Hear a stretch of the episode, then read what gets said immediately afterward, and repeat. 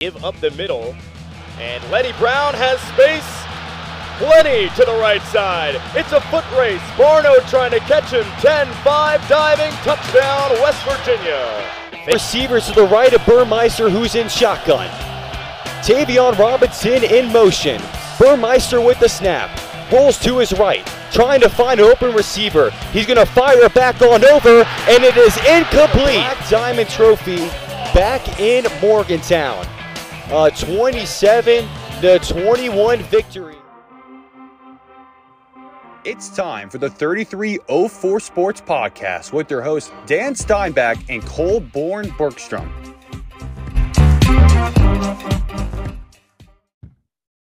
Hi, I'm Dan. That's Kolbjorn. We talk about sports. Uh, this is the 3304 Sports Podcast. Um, welcome in on a Monday. If you're wondering why my intro sounds weirder than normal, uh, it's just because I have no idea how I want to approach today's episode. Um, I've been, I, I know after, UNC weekend, I said that that was the episode I had prepared the most for. That might be true. This episode is the one I've thought the most about because I really don't know how to think, how to feel. Also, just quick shout out uh, Kevin Domenico and Andy Losi uh, are the voices you hear in the intro there. They were on the call. They went down to Morgantown yep. to call the game. Awesome, awesome stuff.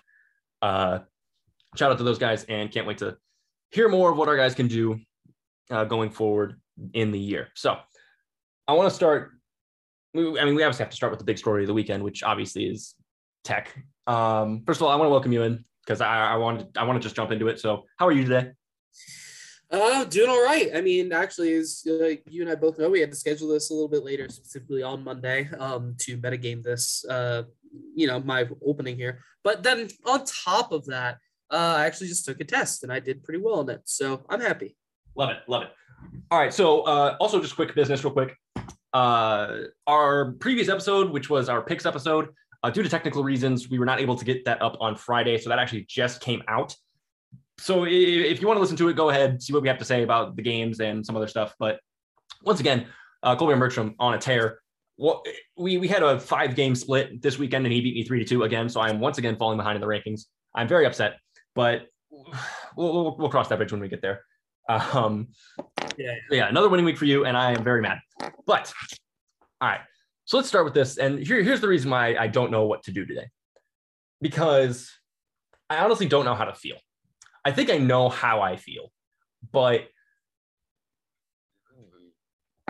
I don't know if what I feel is justified. I know that a lot of people probably feel the same way as I do. Here, here's where here's where I am right now. And here's what I think. I think that there are two ways to look at Saturday's game. Hmm. At the results specifically, not not talking X's and O's, not talking about players, literally just talking about the results of that game and what it means. Because that's that's what that's what it's all about, really, in my opinion. You can either look at that game and think about the result and what it means. And then there are two ways to do it. I think one of them is the right way. I don't think the other one's the wrong way. I think it's just the easier way. I want to start with the easier way and what I mean by that.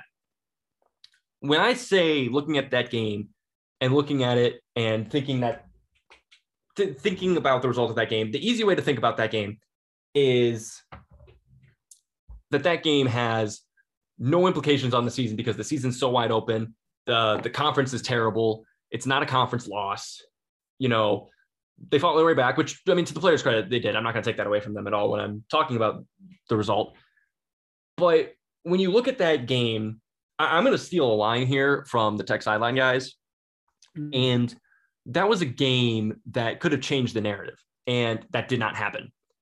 It was another loss for Justin Fuente and co uh, in a game that was winnable. And looking at it now, uh, I'm going to grab a stat that I saw on Twitter. And it is that over the last three full seasons, and now adding on the three games this year, Justin Fuente is 18 and 19 against FBS opponents. That's not just Power Five. That's not just ranked, just flat out FBS that includes group of five. That's obviously not good. Um, and it's just you look at you you look at this season and you look at the way it started. Obviously, started out really strong with the UNC win. When you look at the potential for the rest of the season, and you look at Saturday, and you put it together, what we've seen so far this season, you look at Saturday, you look ahead to the rest of the schedule. And if your takeaway from that, from all of that, is, oh man, the, the coastal's so wide open. Again, the ACC is so wide open because Clemson can't score right now. And we'll get into that when we dive a little bit more into the ACC as a whole in a new segment coming up that I'm very excited about. I, I don't know what to do. I, I, don't, know what to tell you because to me, when it comes to sports, when it comes to a franchise or when it comes to believing in an organization or a team, I can't sell hope. And I feel like at this point, the only thing that some people would be selling is hope. Now, obviously, the main takeaway from the game that a lot of people have problems with has to come with the offense and uh, specifically offensive play calling. Uh, I mean, just let's take a let's take a step back and let's look at the game as a whole. You come out and you get gashed right out right out of the gate. Six minutes in, you give up two touchdowns. You give up two deep touchdowns, uh, two home run plays. It, it would have been the first play of the game if uh, West Virginia's quarterback did not overthrow his open receiver, who absolutely burned the secondary. But so, th- so that's how you come out, and um, and already with the questions that this offense has, you are, are thinking okay, how are they going to come back from this? And we talked to Carter about it just last week. We asked the question, hey, if this team gets behind, you know, are they going to be able to come back? That's one of the questions we asked. Uh, it was more akin to will they be able to push the ball down the field? And they, again, they couldn't do that. And play calling, calling a lot of horizontal stuff, uh, a lot of rollouts, a lot of throws to the flat, a lot of sweeping runs, and then a lot of runs just up the gut that produce nothing. This isn't this isn't like good to watch. Like it's just not something that you, you know, look at and are impressed with. Obviously, it's very, very bad. And again, he, when, when it comes to Justin Fuente and it comes to what he's done here, he, here, here's what it is. You look at, yes, you look at the schedule and you see, yes, there are some games on that schedule that are winnable. In fact, I, I would say that going through, I still think that the rest of the games on the schedule are winnable. The problem becomes okay, well, there have been a lot of winnable games in the last six years that haven't been wins. And you look at that number of 18 and 19 against FBS opponents just over the last three full seasons plus this year. And, and, it makes me doubt and it makes me not able to sell you on hope or anything like that. And when I look at when I look at Saturday and I look at the, re- the response from the fan base and I look at what has come out of it just today, uh, Justin Fuente had a press conference. It really, it really, I think, puts into perspective where I think the fan base is as a whole. I think that there are definitely those that are, again, optimistic and are taking the easier way, which is, oh, the ACC is still wide open. The season isn't over. And I'm not, I don't think I'm saying the season's over. Again, I've been saying this the whole time. Get me through Notre Dame. I want to see how they play in this game. This was a big game for me. And obviously, you know, they lose. They have a good comeback effort, which gotta credit the players for not giving up and not sitting down. And it could have been a lot worse. You know, the defense played really well after those first two touchdown give ups, uh, specifically in the second half where they only give up three points. It's just one, one of the points I want to make today is just about when you're looking at a coach or when you're looking at a program, um, specifically a program, and then this is my opinion on football in general. In terms of having stability in building a football team and building a football program, you need stability. And I want to flip just to the NFL to create this analogy. Good football teams in the NFL have stability as well as quality in four key spots owner, general manager, head coach, quarterback. You look at obviously the Patriots dynasty, you got Robert Kraft, uh, Bill Belichick ha- uh, handling personnel decisions and head coach, and then you got Tom Brady. That's obviously quality ownership all the way down to the quarterback. Mm-hmm. When you look at what Virginia Tech has, and let's focus on, well, actually, let me translate that analogy to college real quick, because what's an owner in college? You don't really have one, but I guess you could say that's the president, that's the athletic director, that's boosters. Yeah. You look at general manager, well, personnel decisions all fall on the head coach. Head coach, obviously head coach, and then quarterback. Look, you can have some stability at quarterback, But at, at, at, the end of the day, it comes down to the head coach because those guys are only here for a maximum of four years. You know, it's not like you're having Tyrell mm-hmm. Smith's uh, being your be, being your quarterback and being there for a, near a decade. And when you look at what Justin Fuente has done here in five, now his sixth year, you look at his quarterback carousel, and this is a guy that came here as a, you know, selling himself as a quarterback coach, as a quarterback developer, as an offensive coach. You look at you look at the lack of stability at quarterback. He hasn't been able to either put on the field or develop his guy yet. You know, obviously, uh, 2016 has a good year. Uh, Jerod Evans, you know, has a really good year. And look, his first year, and ever since he's come here, Brad Cornelsen has been the offensive coordinator all five plus years now. You know, they have a good offensive year. But then just look at the numbers and look at the trajectory of the program right now ever since that, a lot of stuff has been on the downslope, on the down, on the downslope, including just like overall record. You know, you start off with a nice uh, season, first season as coach, you have that first se- season momentum, and then from there it's just going down. You have a bowl win that year, so you have a 10 win season. Next season, you come back, you win nine regular season games again, but you don't win the coastal, and you lose a bowl game. The next season, six and six bowl game, lose that your first losing season in over 20 years at that point. The next year, you bounce back after a dreadful start, but then you have an opportunity to win the division at the end. You don't. You lose to UVA. You lose the uh, Commonwealth Cup streak, and you don't go to Charlotte. And then we know we all know what happened last year. Last year was a train wreck, and now you're here, and you have a really nice win. I, I can't take away the UNC win because it's still the best win Justin Fuente has had here, I, I believe. And you get a lot of hype, and you go to Morgantown, and you do that. And you look at the trend of the program, I think, as a whole. And you look at what has just transpired. And I think, again, Saturday becomes, and again, I'm, I'm going to steal that line again.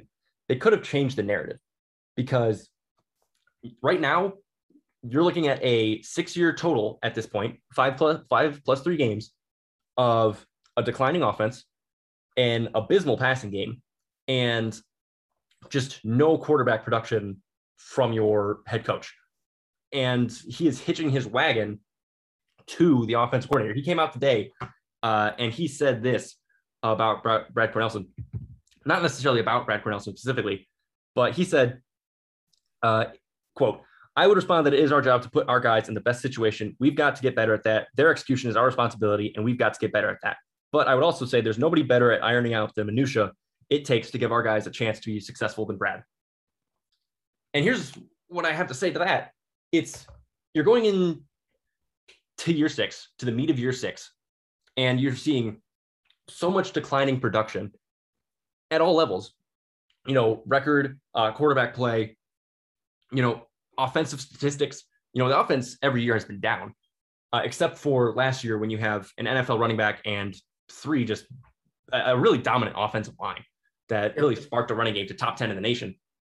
Aside from that, uh, the offense has been putrid. And right now you're looking at 107th in the country. Here, here's where I am. And, and I, this will be my question, and then I'll throw it over to you to get your thoughts. Cool. If this, right now, this team is ranked at 107th in the country in total offense, that's obviously not good enough. But here's the thing if that number stays and that number doesn't improve to something like the 60s or at least no top 60 my apologies if that doesn't get top 60 in the country by the end of the season which i don't think it will but let's just say hypothetical and this team goes out and still wins nine games. Are you happy about the future? Are you happy about winning an ac in the acc or like say getting to nine wins in the acc just because it's down and your production is still bad? Because i've lived through this. I've lived through uh, Michigan State, the late Dantonio years, where you know college football playoff year, complete disaster in 2016, three and nine. They bounced back in 2017 and win nine games, but their offense was below 90th in the country. And then they come back the next two seasons and they have horrible, horrible years.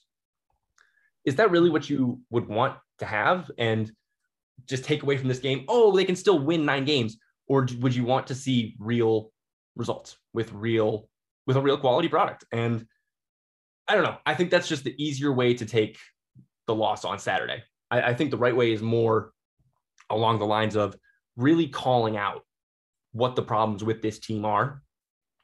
Again, they can still be an eight win club, but that offense is just so bad that even with eight wins, what, what's what would be more important?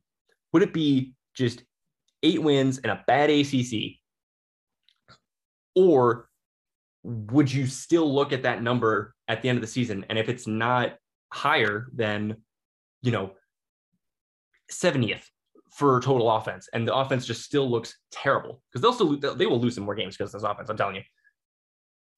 I don't know. I, I just think there still needs to be pressure. And I think that you that walking away from Saturday without real pressure and real questions is dangerous. And I think it leaves room for complacency, which I don't think is something that I'm a fan of. I'm just not. So I think that's my thoughts on Saturday. Uh, I think there's two ways to look about it. I, th- I, think the easier road to take is just saying that, oh, everything's fine. They still have a chance at the ACC. It's technically true. So I'm not going to call it a wrong way to look at it. I think it's just easier than, I think it's just easier because you're avoiding the harder questions. I'll throw it over to you. I, I mean, I, I, can agree with this in pieces. I'll, I'll answer the question you posed before really going into the game. Um, I think it's kind of, I, I, I see that question and I try to relate it back to soccer in a sense. And I try to relate that to Mourinho ball is kind of what it's called, which is the example of that is, is Jose Mourinho, one of the best coaches of all time. Um, back in his prime, this wasn't really something you could talk about, but um, it's really something that's been talked about when he was at like Chelsea for his second term, Manchester United recently, Tottenham um, until he got sacked last year. Um, it's something where your team will score. It's something where it's very like basic ball, not basic. That's really bad way to put it. Like it's kind of boring offense and really rock like solid defense that's meant to like basically you're either going to get a draw or you're going to get a win if you set it up right. And it's boring to watch. Whereas when you have current play, and though I wouldn't say it's great based off the coach for Manchester United, I would say it's great based off the players. You have the fluidity of the offense, and the offense moving is great. Uh, basically, in that case, Cristiano Ronaldo. Um, to relate that back to football, in a sense, that's kind of what we saw against the UNC game. Now, strategies are very important. And what we came out with against UNC was what we've talked about a great strategy. But it's not something they can do every single game. As why, if I remember right, I was talking about last week why the Middle Tennessee game for me posed more questions than it did answers. And it left me a little bit more concerned going further down the season than excited if I remember. I'm pretty sure that's kind of what I'd said. Um, and those concerns were kind of shown in this game. So to give you an answer, like, no, obviously I want to see an exciting defense, but it's not exciting if you have an incredible defense and you still only win 14 to 7 or 17 to 7 or something like that. That's not fun. So you can have as good of a defense as you want. And then if you have an offense that's not really moving well against not great defenses, then why is it so exciting? I don't care that we won. You know, you'll go to college football playoffs and you'll have a team like Alabama tear you apart and you'll lose like 64 to nothing. Right. And I, I think if you have more to add, let me just throw in real quick. I think maybe I, I like what you're saying. Forget about the excitement part of it, just about the fact of like, oh, you're having an offense that's fun to watch think about it like this if you're uh, someone that is trying to think you know positively which again not wrong but if you're looking at selling hope as the strategy here for the rest of the season and you're thinking about oh they can turn it and you're thinking in ways like oh they can turn it around uh you know along those lines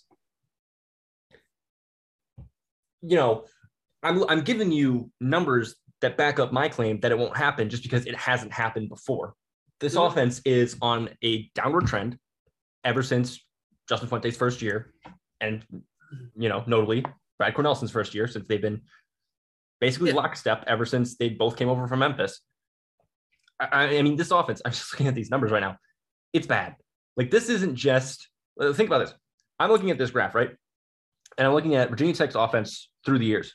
And look, I'm personally more of a pass offense guy. I think that's the way football is going. Uh, but I, specifically in college, I get that college has a culture aspect that you know maybe the NFL doesn't have.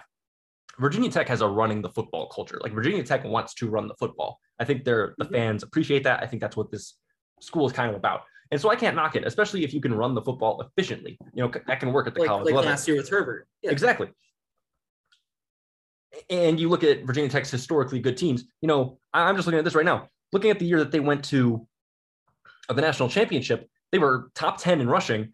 They weren't inside the top 70 in passing at all. Like that's it's different. It's just if you're running the football well enough, you don't have to make up for it with a pass game. But this is just yeah. bad. After you know three straight seasons with both inside the top 60, the pa- the last three years, the, the passing game has just plummeted.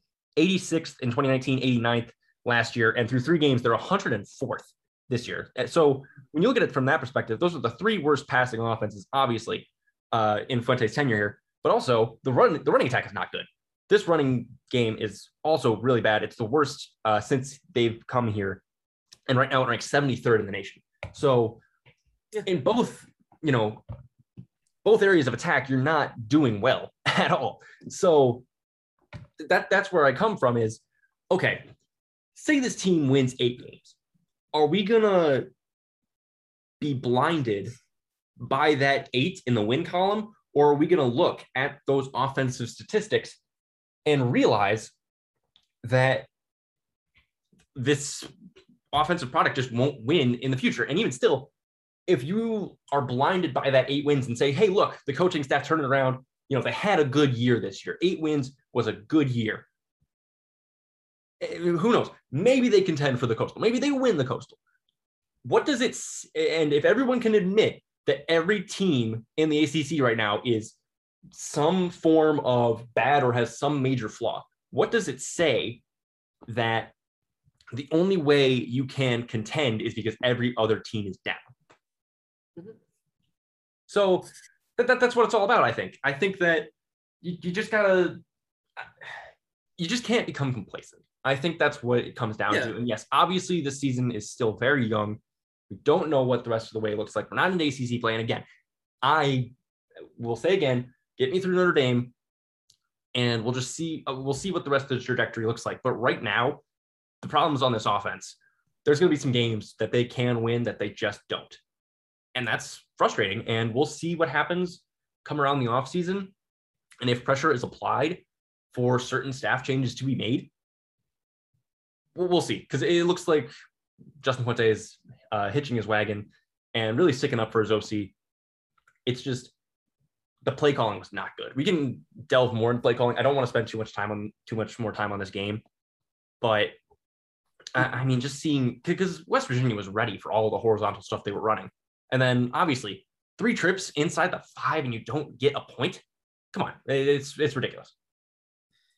Yeah, I mean, I think there's one specific thing of play calling that we can talk about. Um, but even beyond that, I mean, overall, kind of in terms of the game, I think there are some things to look at, and I'll I'll, be positive to start because you know that's kind of what I have been. I've been positive, or, or at least I try. I've looked at the team and I've had a positive spin most of the time. So to look at it at a positive, there are some performances I was kind of happy with though the run game wasn't great, um, some of that, I mean, I think was just due to a lot of the pressure that happened in the second half. I was pretty happy with Raheem Blackshear, and I was fairly happy with Jalen Holston. Not saying that they were great. I'm just saying that I was actually pretty happy with both their performances. Um, on top of that, I mean, before I even talk about the two other pieces I want to in the offense, I want to talk about our defense. Our defense had a dreadful start we gave up as we, as you said, two scores within like the first six minutes. We were down 14 to nothing. And then, uh, you know, we were down by what basically the whole entire total uh, of the 27 in the first half. But in that second half, the defense bounced back hard. They only scored three points in the second half. We were down 24 to seven after the first. Um, and this included being able to get a fumble recovery, uh, which I'm pretty sure was in the fourth quarter. As well, on top of that, is getting the pick that uh, almost got us the final score of the game in the fourth quarter. Um, I remember actually even watching that, and I was like, "Oh gosh, they're going to throw it on this third and ten. They should probably just run it." And then they threw, and then Jer- Jermaine Waller punished them, and he got was that three picks in three games. Uh, the it could be more, but he's had an interception if I have it right in every single game incredible. Great job by the defense um, to sp- specifically to rebound and put the offense in a position to be able to win the game.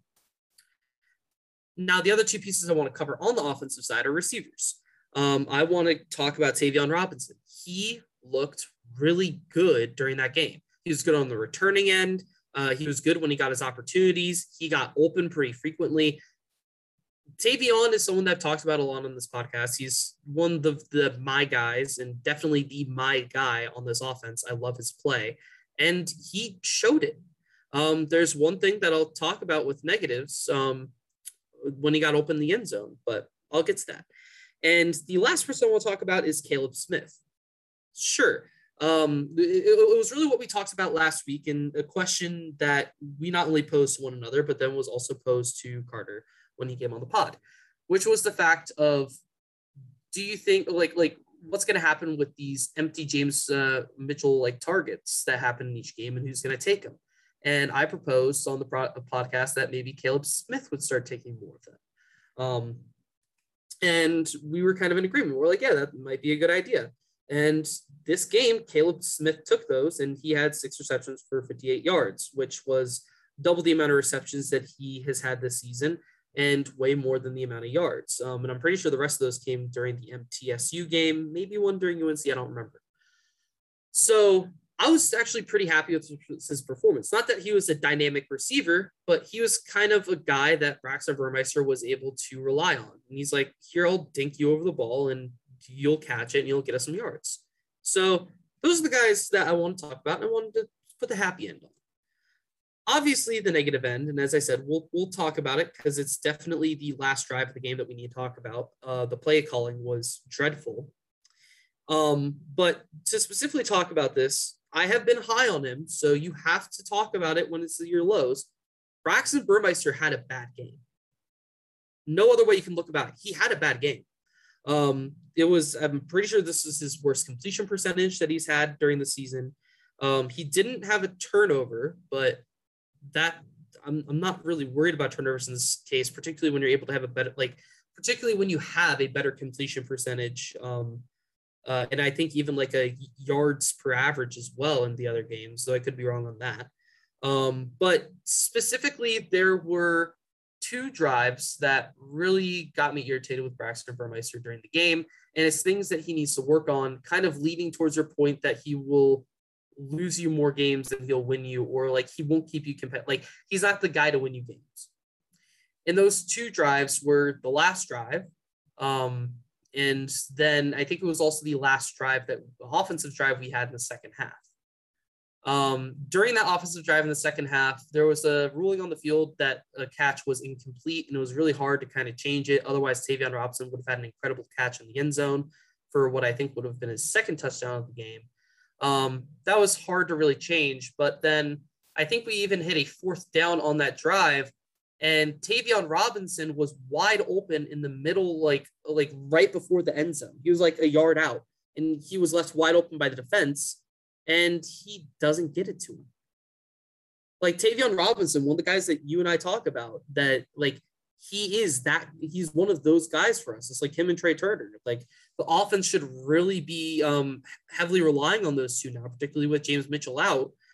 Like he was wide open in the end zone and Braxton doesn't throw to him. If Braxton would have like looked and he would have been able to like notice that, that's an easy touchdown. That wins us the game. Or at the very least, it changes the talk of the game. And rather than going in the half down seven to 24, we're down four, uh, 14 to 24 and our defense doesn't have to look at it like we have a long way to climb it's like we don't have that far to go we stuff them a drive we get a touchdown and we're right back in it um but then in the last drive of the game uh, when we were down the 21-27 the last like minute Uh, there was a couple scrambles that he had that just weren't that good to me. And on top of that, it was a scramble where he was wanting to force the pass. And in that case, he should have forced the run. Sure, like we were low on time, but like with his athleticism that he's shown during training camp, particularly on the third down during that last drive, like with that athleticism, he should have tried to force in something at the very least. And like, like particularly when you don't have anyone to throw to, like run for the sideline if you need to. But like he's someone that's fast enough that he could have possibly got in there. If that, if like if I remember that right. So that drive was disappointing. Though on top of that, in that drive, I'm pretty sure there was like another point. I think, ironically, in that last drive where Tayvion Robinson got open, he didn't get him. But I'm I'm not as concerned with that one. Um, ultimately, Braxton Burmeister had two huge drives where play calling or not, he he kind of choked it. And this isn't me saying that I give up on Braxton Burmeister. This isn't me saying that Braxton Burmeister is a horrible, horrible quarterback. This is my saying that Braxton Burmeister had a bad showing against West Virginia. And he really needs to rebound off of this because when West Virginia is kind of one of those middle teams in the Big 12, a team that I don't think is really going to get up in consideration for a top 25 spot, particularly when they're like losing, like Maryland's not a huge team in the Big 10, they're losing to them. Like, to me, I'm that that's never a game that we should have lost, uh, whatever rivalry we have or not. And Braxton didn't perform how he should have against what isn't an incredible defense. So that's why it's a really negative thing for me. And if you have anything negative to talk about with that, please go ahead. And then on top of that, um, obviously we have that last drive we need to talk about. Well, I, let's just get into the last drive real quick because I don't want to spend too much more time on the game. Uh, I mean, again, it, it's frustrating.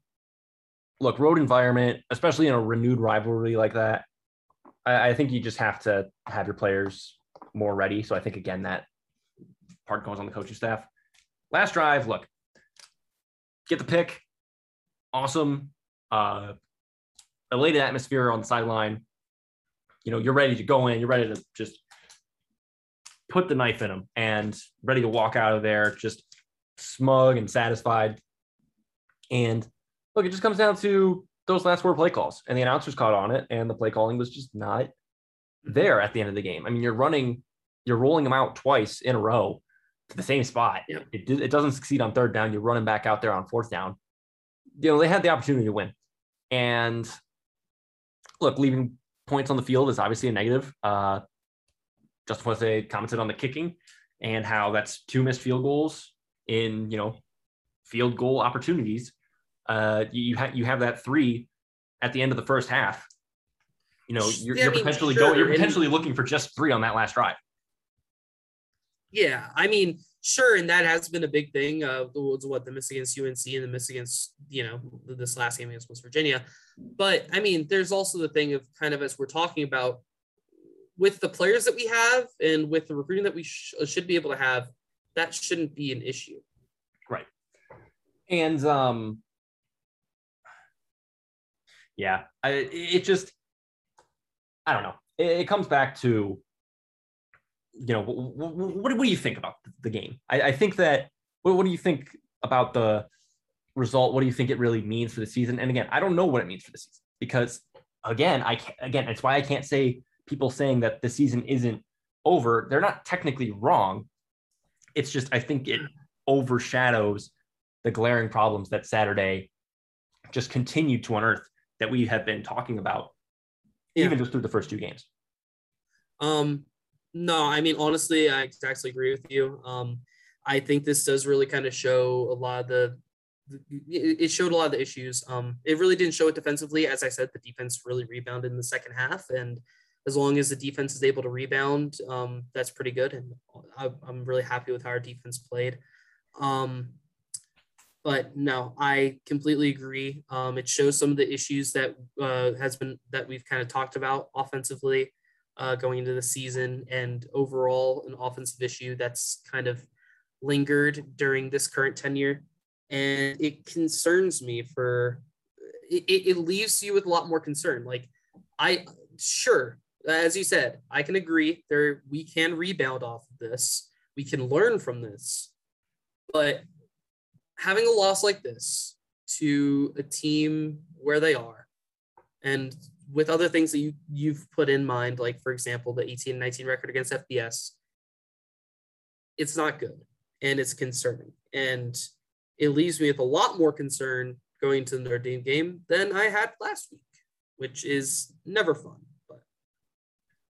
Right, right. Uh, and I've said that I, I, felt more confident about the Notre Dame game, and honestly, I might still. I want to see how Notre Dame does against Wisconsin uh, this weekend. I think that's going to be a great game to watch. Uh, and then obviously that leads that that's two weeks away from them playing us. I think they have, they have a bye week as well. It's either that or they play Cincinnati after that. Uh, no, they they don't have a bye week. Is it is it the Cincinnati game? Yeah, it's Wisconsin, Cincinnati, yes. Okay. Yeah. So yeah, this is the start of their death row. Uh, right. Yeah. So I don't know, and, and we'll see how it goes. Why can't they just hang like 70 on Richmond this weekend, please? That'd so great. All right. Um, so I, I think that's a good place to leave it after that game again it just it, it's not so much about the game it's just about kind of what the game meant and what the result of the game means uh, and how you look at it and look i was talking about the rest of the acc and i think that this is a good transition to bring uh, to get into our new segment that we're going to be doing hopefully every monday uh, maybe if we don't do every monday just to add some extra time maybe we could throw this in at wednesdays uh, we're going to do the acc power rank so Kolbjorn and i have our list of the 14 football teams and we're just basically going to rank them. And I want to start at 14, uh, work our way from the bottom, work our way up because look, man, this conference is not good, and it's it, this this list is kind of a, a, little bit hard to do. Just mostly in the middle. I think my bottom two teams were definitely the easiest, and I think my top two teams were also fairly simple. Uh, but that middle is just ugh, ugh, it's, it's it's not good. It's not a good conference. All right, so let's start out with number 14. Uh, I have Florida State, just not good not good at all. Uh, look, they had a good fight against Notre Dame, but other than that, the Jacksonville State loss obviously not good, and then it just got destroyed uh, by Wake Forest. Before I thought McKenzie Milton being the starter would be helpful, but it's just not. So yeah, Florida State 14. Before we keep moving with this, should we kind of have ours at the same time here? Because I don't think we're going to be too different. Uh, what do you mean? Oh yeah, no. no yeah, like, just... I read I read 14, you read 14. Oh, okay, cool. Okay. So who's your 14th team? Oh no, okay, yeah, okay, you're wanting back to back. Now I get you. Yeah, yeah. Yes. No, um, All right, mean, great, great first, great, great, great first draft. it, it, it's it's you know I think we have the same idea which two teams is between. I'm gonna go with FSU just because their record kind of shows it. Um, but yeah, you know they've had is a, uh, an embarrassing loss, so I have to put them there. All right, number 13, I'm going to go with the Miami Hurricanes, a team that should be 0 3, got trashed by Bama, should have lost to Appalachian State, and then just got trashed by Mel Tucker and his shorts. and look, and Manny Diaz said something really dumb. I know that I don't want to spend too much time on any of these teams particularly, but he came out today and he said that Miami thrashed or destroyed Michigan State's D line, which like, okay, bro, you averaged 2.2 yards a carry, but okay, go off, I guess.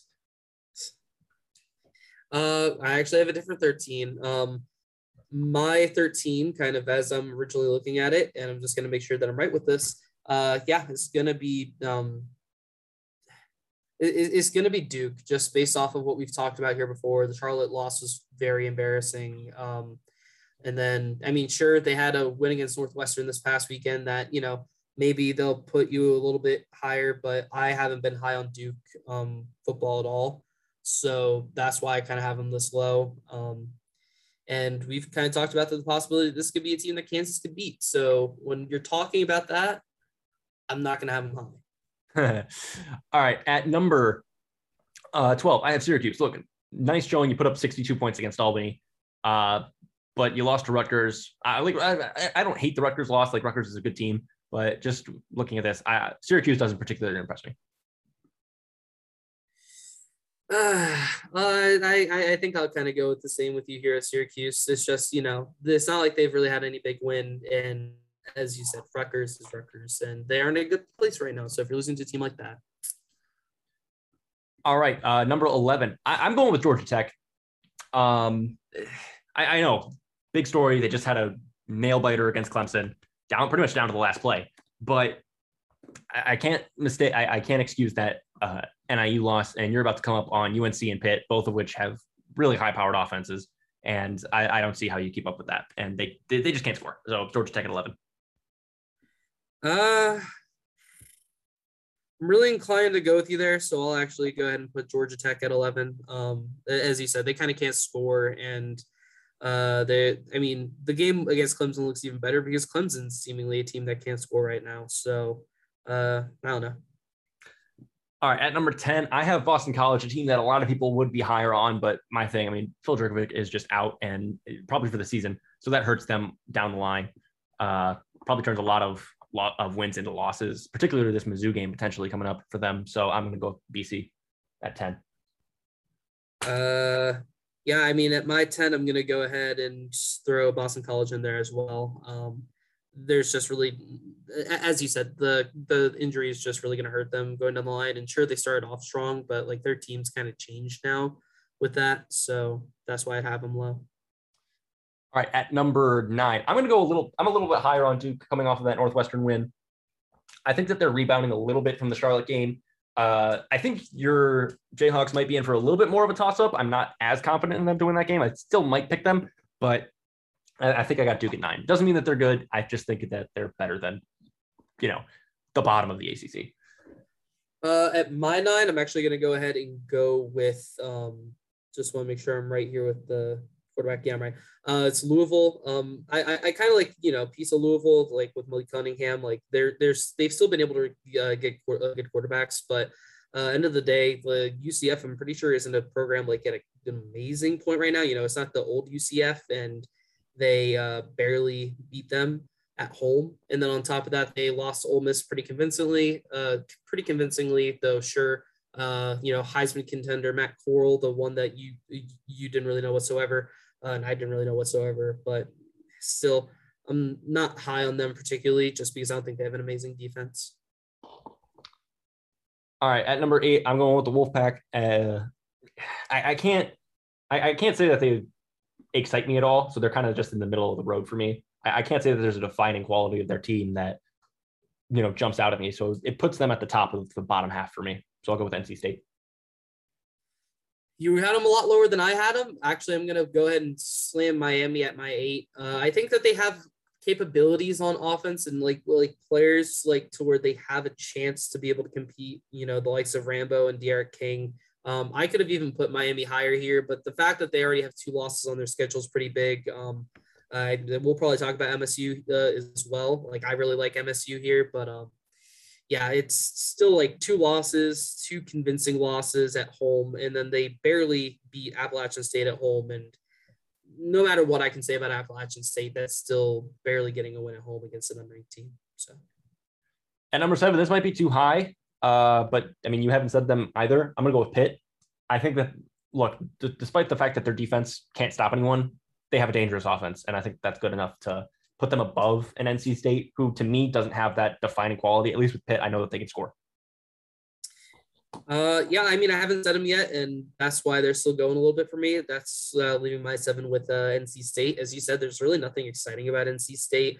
It's just kind of a middle of the road team. It's a team that like they, they can pull off probably an upset here or there, but like they aren't really going to be anything special, and they're gonna like have a loss to like some smaller school. Like they, they the, the like basically my thing with NC State is like they could lose to like a Miami, even though Miami's uh, in a horrible downtrend, or I, I could see them losing to like a Florida State or something like. They're one of those teams that like maybe they could get a, a big upset, but they could also get really big upset on. So. All right, at number six, I have the Louisville, the Louisville Cardinals. Uh, crazy, crazy game against UCF. Uh, I like Malik Cunningham. Obviously, they ran into Ole Miss at the start of the season, which is, might be unfair to them uh, because Ole Miss looks like a really good football team. And how about the SEC? That they've got some good teams in the SEC West. So I'm going to go Louisville at six. Well, we'll have the same teams uh, in the top five because I'm going to go with Pitt here. Uh, as you're talking about, they have a really dangerous offense, and their defense isn't really able to do much. But when they're going to come up against a team like, uh, you know, uh, when, when you're looking at it like this, if they come up against Virginia Tech, they could possibly play spoiler because their offense is actually able to move It's just the question of is if Virginia Tech's offense would be able to move. That's that's kind of an example, but I, I just like the look of their offense, and I think that there's capability that they can pull off some big upsets. All right, at number five, I have Wake Forest. I don't know what to do with Wake Forest, uh, so I kind of just slid them in here because I haven't watched them play yet. But you know, they obviously have the three and zero record. Uh, good win against Florida State. A telling game, I think, for me is obviously this upcoming week, uh, a Friday night game against Virginia. Uh, so I, I, have them slotted in at, five. So I'll, I'll, see where they go up or down throughout the season. So I just need to see them play. But a nice win against Florida State puts them at five for me. Uh, I agree with you. Wake Forest here. I'm going to slide them in there. Um, uh, it's kind of that undefeated record will give it, uh, give me that, and then also the fact that they have played well during all their games, at least scoreline wise, is going to give me that. As you said, the UVA game is going to be big. If they can beat or compete with UVA, will kind of be whether they'll jump higher or lower. Imagine if that team had Kenneth Walker. Anyways, uh, number four, I'm going to go with the Hokies. Look, really, really good defense. Probably the second best defense in the con- in the conference, but that offense is just so bad that I, I can't put them any higher than four until they improve that. So I'm going to go Hokies at four. I'm so close with this one. I'm gonna go ahead and say at the four spot is going to be uh, the Cavaliers. Um, I I, I want to be lower on a specific team, and I'll talk about that team. But ultimately, I when I look at this, UNC just beat them. I personally can't put UVA over VT. I just don't think that they're at that point yet. And um, yeah, I mean, they just came off of a huge loss to uh, UNC, uh, another Virginia team in week three, losing to UNC by 50 plus. So, yeah. All right. So at number three, that's where I'm going to put the Cavaliers. I hate to do it, but Brennan Armstrong is playing some ridiculous football right now. That game was not on him. That game was on their defense. Uh, yep. So, look, does the defense concern me? Yes. Do I think that they're going to run into another UNC anytime soon with Sam Howell? I don't think so. Uh, so, looking at that and looking at the way Armstrong plays, even if their defense holds it down just a little bit, I think he can put up the points. So I'm going UVA at three. I, I can see that, and I actually kind of like that. But the team I'm actually going to even put here, um, which may still be a little bit surprising, I'm going to go with UNC. It's just because they had that performance against Virginia Tech where they kind of got exposed offensively, but then their offense is massively rebounded. They the went all over Georgia State, and now they went all over uh, Virginia. The exact same. They put up 59 points in both games. So they have a really good offense. They have a really good offense. It just shows that VT was able to set up for that, which is why I was almost considering putting them ahead of Virginia Tech. But I, I don't know. It's, it's just going to make it interesting. And I think definitely putting up that type of performance against UVA is good and is going to help them kind of build that confidence back up. So. All right. I'm liking the differences that we have here in the top four, uh, at least two through four. Cause I mean, at number two, I'm going to go with the Tar Heels here. Yes, I understand that week one win obviously huge, but that offense has bounced back, and they really got put in a bad spot with that week with that week one schedule. Obviously, coming to Tech, uh, being on being on the road, being the target, and you know I think Sam Howell has the chemistry now and the rapport down with his targets, and I think that that offense is going to be clicking on all cylinders the rest of the way. So I, I got to put them at two. I know that they still have to they have to punch up, like they're mm-hmm. still uh, a game behind Tech, even if their conference record is the same. Tech still holds the tiebreaker in conference, so they'll they'll need to keep winning. But I, I, honestly, I think that the Coastal is still theirs, uh, just because that offense it, it's looking high powered now, and it looked like it wasn't in sync. Obviously, credit to Tech's defense for that Week One game, but I, I think that now that the offense is back on uh, schedule, I, I don't think there are many teams that can stop UNC.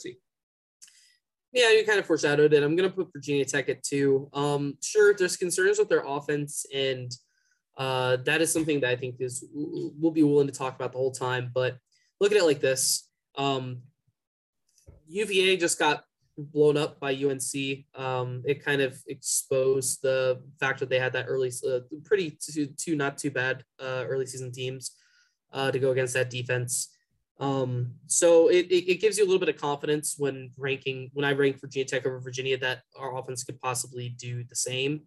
Um, but then even on top of that, really the biggest thing is I, th- though sometimes it's hard to look at it, I'm a lot bigger on uh, defense, um, which is why I've liked my Colts so much.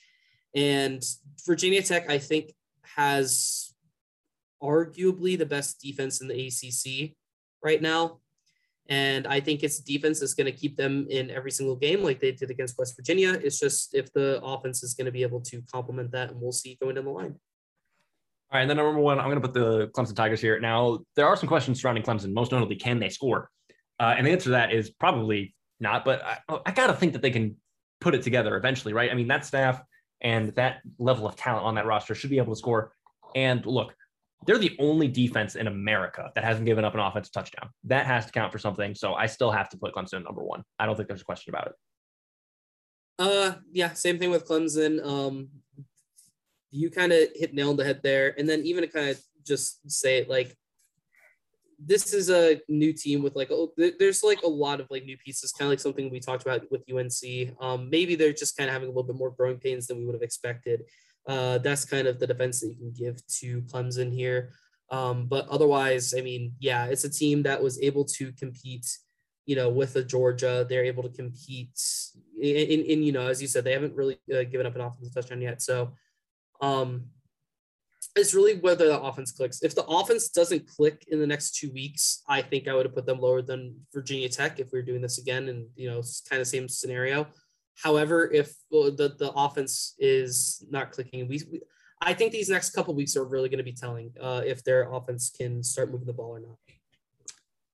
All right, so there it goes for the ACC Power Rank. Our first uh, week edition got off to a kind of a slow start there, but uh, we'll get that. We'll, we'll get this machine uh, well oiled and ready to go in coming weeks. All right, yep. want to move on? Add another segment to our Monday show. Uh, this is going to be the fantasy segment because on Mondays, you know, waiver wire doesn't really open up until uh, Wednesday. So I, I think that th- what this is going to be is just kind of be some waiver wire news. Uh, so yeah, I think this is here, here. Here's what we're going to do. I'm going to have, I'm going to go through some positions and I'm going to give you some names. And I guess you can react to them. You can throw some names in there if you like as well.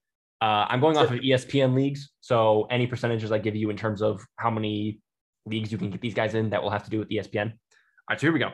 So I'm going to start with the quarterbacks in case you need to stream a quarterback, your quarterback is going to get hurt, or you're, I don't know, running a two quarterback league. Uh, I'm going to give you three names here Teddy Bridgewater, Kirk Cousins, Derek Carr. All three of those guys through two weeks are top 10 QBs. Teddy Bridgewater is only rostered in 14.6%, Kirk Cousins in just under a quarter at 24.5, and Derek Carr at 16.6. Now, Teddy Bridgewater and Kirk Cousins, uh, both of those guys are just productive. Uh, at least this year, Kirk Cousins has been a productive fantasy quarterback. Um, obviously, he's got a lot of new weapons, and they want to throw the ball. So plus Kirk there. Teddy Bridgewater has kind of been surprising, and you know maybe he regresses, but I, I can buy in the hype. I think Denver has a good solid team, and you know they're winning games, so you can't discredit them for that. Derek Carr looks like he's the MVP of the league through two games, so gotta give him a look there. Uh, so that that's where I'm going at the quarterback position. Any objections? Any additions? What do you got? Uh, I do have an addition. I will actually even comment with uh, those teams. With just look at the teams that are going to be coming up against next. If Derek Carr does play, um, currently he's questionable, but if he does play, he's going to be playing against Miami this coming week, so that's a pretty decent game. Uh, Kirk Cousins is going to be playing against Seattle. Um, a matchup that could make you nervous, but look at how Seattle just played against Tennessee, a team that struggled against Arizona. Yeah, it's, it's not um, the Legion of Boom anymore. Yeah, no, exactly. So I think that Kirk Cousins will be able to still produce, uh, particularly with the talent that he has a receiver. And then with Teddy Bridgewater, he has the uh, New York Jets, and they just don't have a great defense yet because you know they're in the start of rebuild. So I think that Teddy Bridgewater will probably still be productive next week. Uh, the one quarterback that I want to add to this list, however, is someone that I think has been very impressive, Sam Darnold. Uh, he didn't maybe have an amazing game against the Jets, but he did all right. Uh, and then New Orleans, he I think had a really solid game. And if you look at his schedule actually moving forward, I don't think he has a hard game until week nine with New England. So you have Houston, Dallas, Philly, Minnesota, New York, and Atlanta all before that New England matchup. And I think that's not only a really good streak, but on top of that, he has a lot of really good weapons, and he's looked honestly to me pretty impressive. So I think that if if you need a quarterback to either stream or maybe one that you can go for for the long term, go Sam Darnold. I don't have too many objections to that. I think that in a two quarterback league, that's a little deep. Maybe I go go that route. All right, over to the running backs. I've got three names. Uh, Tony Pollard obviously just had a huge week. Uh, 38.6% of leagues he is rostered in, so more than 40 or more than uh, 60. You can go out and find him there. Sony Michel is only available in about a third of leagues uh, at 66.8%, but the Darrell Henderson injury could increase his uh, value and his workload over the coming weeks. So keep, just keep an eye on that. And if he's available in your league, I would definitely consider taking a flyer on him. And how about this? This is a name that might be, this, this one might be a little out there, but Trenton Cannon, who was rostered in 0.3% of leagues, he was, I think, just on the Ravens roster, got Mhm. cut, picked up by San Francisco. And the San Francisco running back room has just been terrorized with injuries. I mean, we were talking about uh, Baltimore and all the torn ACLs they have. San Francisco this past these past two weeks, their running backs are getting beat up, and three of the, their three running backs just this past game uh, had injury troubles. Uh, Trey Sermon's probably going to be out for a couple weeks with concussion. Uh, JaMycal Hasty looks like he could be out for a little bit. Uh, Elijah Mitchell might not be out as long as anyone else, but Trenton Cannon could be a guy to pick up.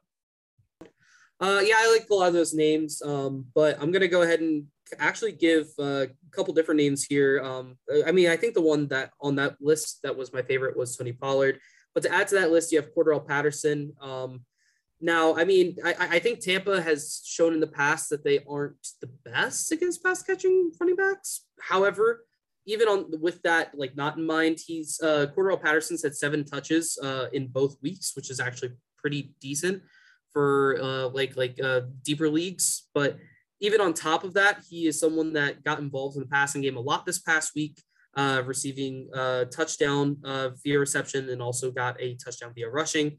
So I think that Cordarrelle Patterson is someone that's going to be involved in this offense moving forward. Um, and historically speaking, Atlanta's been a pretty productive offense. And with a team that, you know, you're hyping up Kyle Pitts at the beginning of the season for uh, the red zone targets that he might get with Julio out, add Cordarrelle Patterson in there. And the other guys uh, that I want to talk about are going to be JD McKissic and James White. Uh, again, both very much like PPR backs, guys that are going to be getting a lot of receptions. But um, specifically for McKissic, if uh, Gibson gets injured, he's someone that's been very productive in the past. Um, but then he was also someone, again, that against New York was able to get five receptions uh, for 83 yards, which is really productive. So when you're coming up against uh, weaker defenses, like when you're coming up against Atlanta or KC or something like that, I think McKissic will give you a good outing. Um, and then for James White, the New England offense has been very productive. Um, James White's been getting James White running back type of touches, but he's one of the uh, higher like higher targeted players on the team. He's only dropped one catch right now. Um, in both games, he's had uh, just a little bit under 50 receiving yards, so he's able to actually put up decent performances. He's someone that you could slide into a flex.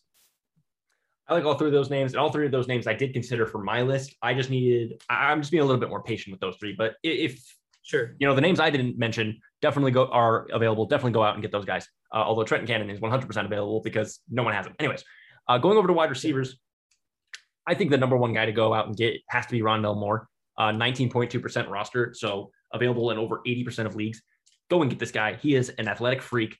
Uh, I knew what his potential was at Purdue. I love the fact that they uh, paired him up with Kyler Murray, and I think that his production this past week really uh, is going to be it's going to continue moving forward just because of the athleticism he, he possesses. All right, so a guy that I mentioned uh, as a potential sleeper when we first did our fantasy focus episode, uh, your guy Michael Pittman Jr. 12 targets. Uh, I, I think just yesterday, yeah, just on Sunday. Yeah. So even if quarterback play in Indianapolis is a question mark, he's definitely the wide receiver one uh, in Indy. So definitely go out and get him. And then how about Sterling Shepard? I wanted to hold off on Daniel Jones as a fantasy QB pickup just for now. Want to see if his production continues because he's had a quietly productive uh, QB season. But Sterling Shepard is definitely his number one target. 19 targets at two games. He's obviously his favorite. He's available in just under half of leagues. He is rostered in 54.6% of leagues. So Sterling Shepard's my wide receiver. So Ryan Moore, Michael Pittman, and Sterling Shepard are my wide receiver pickups for this week.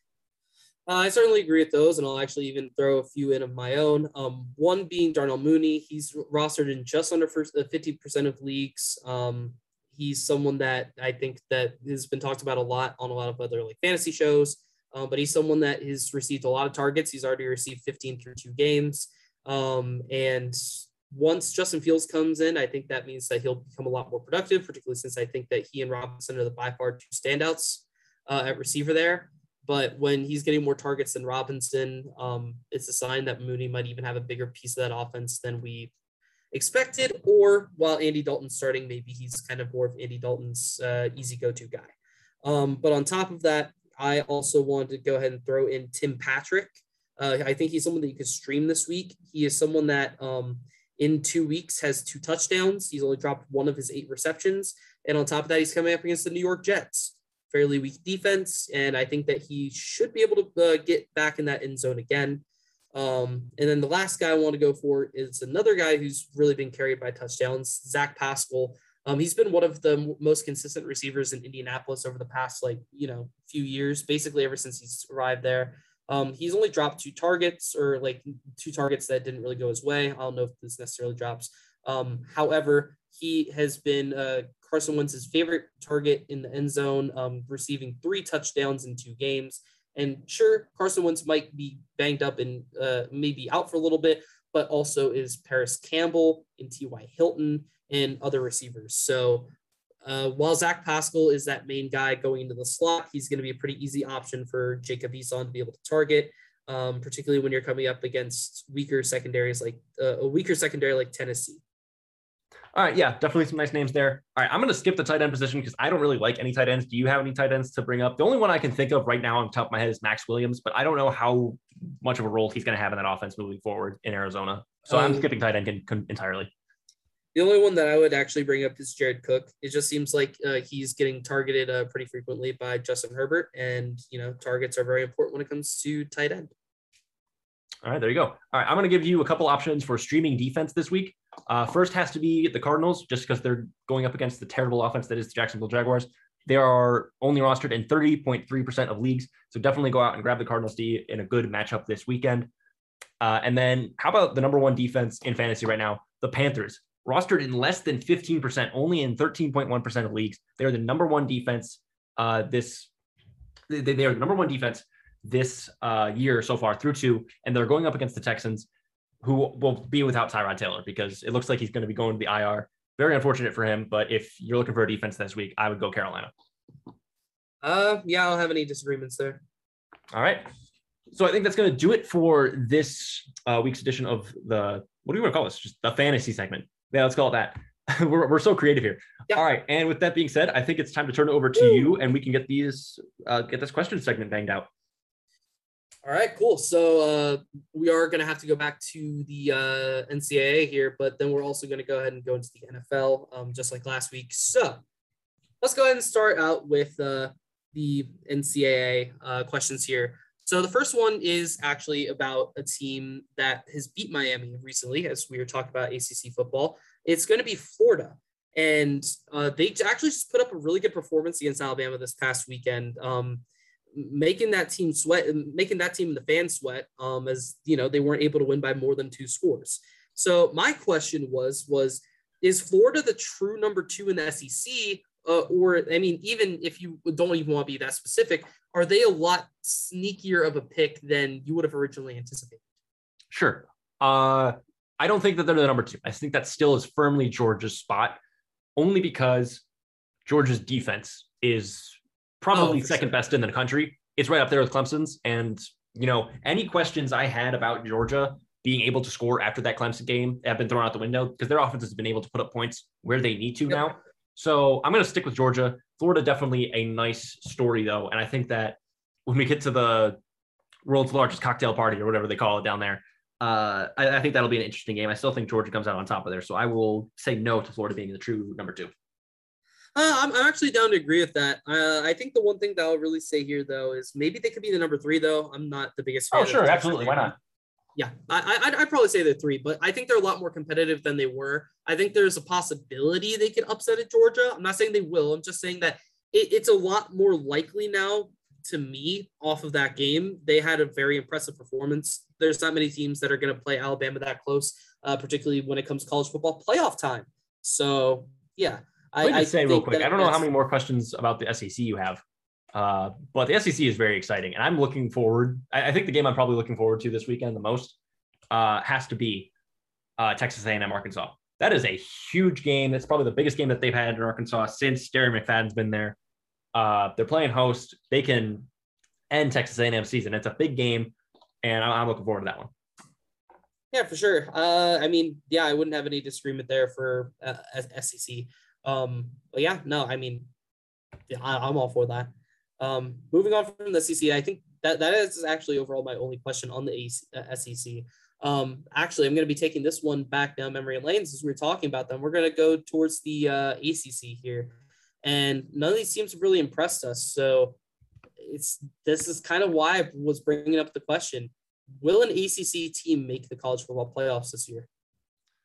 Uh, obviously, the uh, here's the thing: the easy way is to say, "Oh, we need more time. We need to see who figures it out." I think the way that I would go about it right now is if the season ended right now, absolutely not. Obviously, uh, Clemson, you know, they, they can't, they can't score, and that that's a problem. So, you know, we're gonna need to see where Clemson goes. And Clemson is really the only team that I think has a shot. I think UNC is done. Uh, even though they jump back into the AP rankings, I really don't think that the committee is going to respect them. And I think that at the end of the day, you're going to still see again Alabama, Georgia. I think Oregon. I think Oregon's really solid. I don't think that they slip up. I think that, and then I think you find a top Big Ten team in there. You know, you find a Penn State, you find an Iowa. Uh, so we'll see how that goes. But I, I don't think the ACC wins. And honestly, I think that they put an undefeated Cincinnati in over an ACC champion Clemson at this point. I absolutely agree with you. Um, as we've kind of talked about, these teams haven't really shown us anything, and I don't have like I feel like Clemson has to bounce back some sort of way. I feel like their offense will be productive at some point, but I don't know when that is. And when I'm kind of in that concerned point for Clemson, I I could see them losing again in regular season play, which is not something that I think we've seen in a little bit. So when you have a team that makes you nervous of the fact that they could lose multiple games in regular season, when Virginia Tech just did what they did against West Virginia, and then UNC's already kind of has that loss on their schedule against a team like Virginia Tech, it, it doesn't build any confidence uh, whatsoever for any of the ACC teams. So I, at this point, I'd probably say absolutely not. And I do completely agree that I think Cincinnati would get in even if Clemson won the ACC right now, just because the ACC isn't that big of a deal this year. Um, next up, speaking of Cincinnati, uh, they actually had to have a comeback from behind win um, against Indiana, a team that's been struggling to start here. Um, so, what I want to actually go ahead and ask with this question is Do you consider this win to be a good win for Cincinnati or a bad win for Cincinnati? kind of based off of uh, how Indiana's been struggling.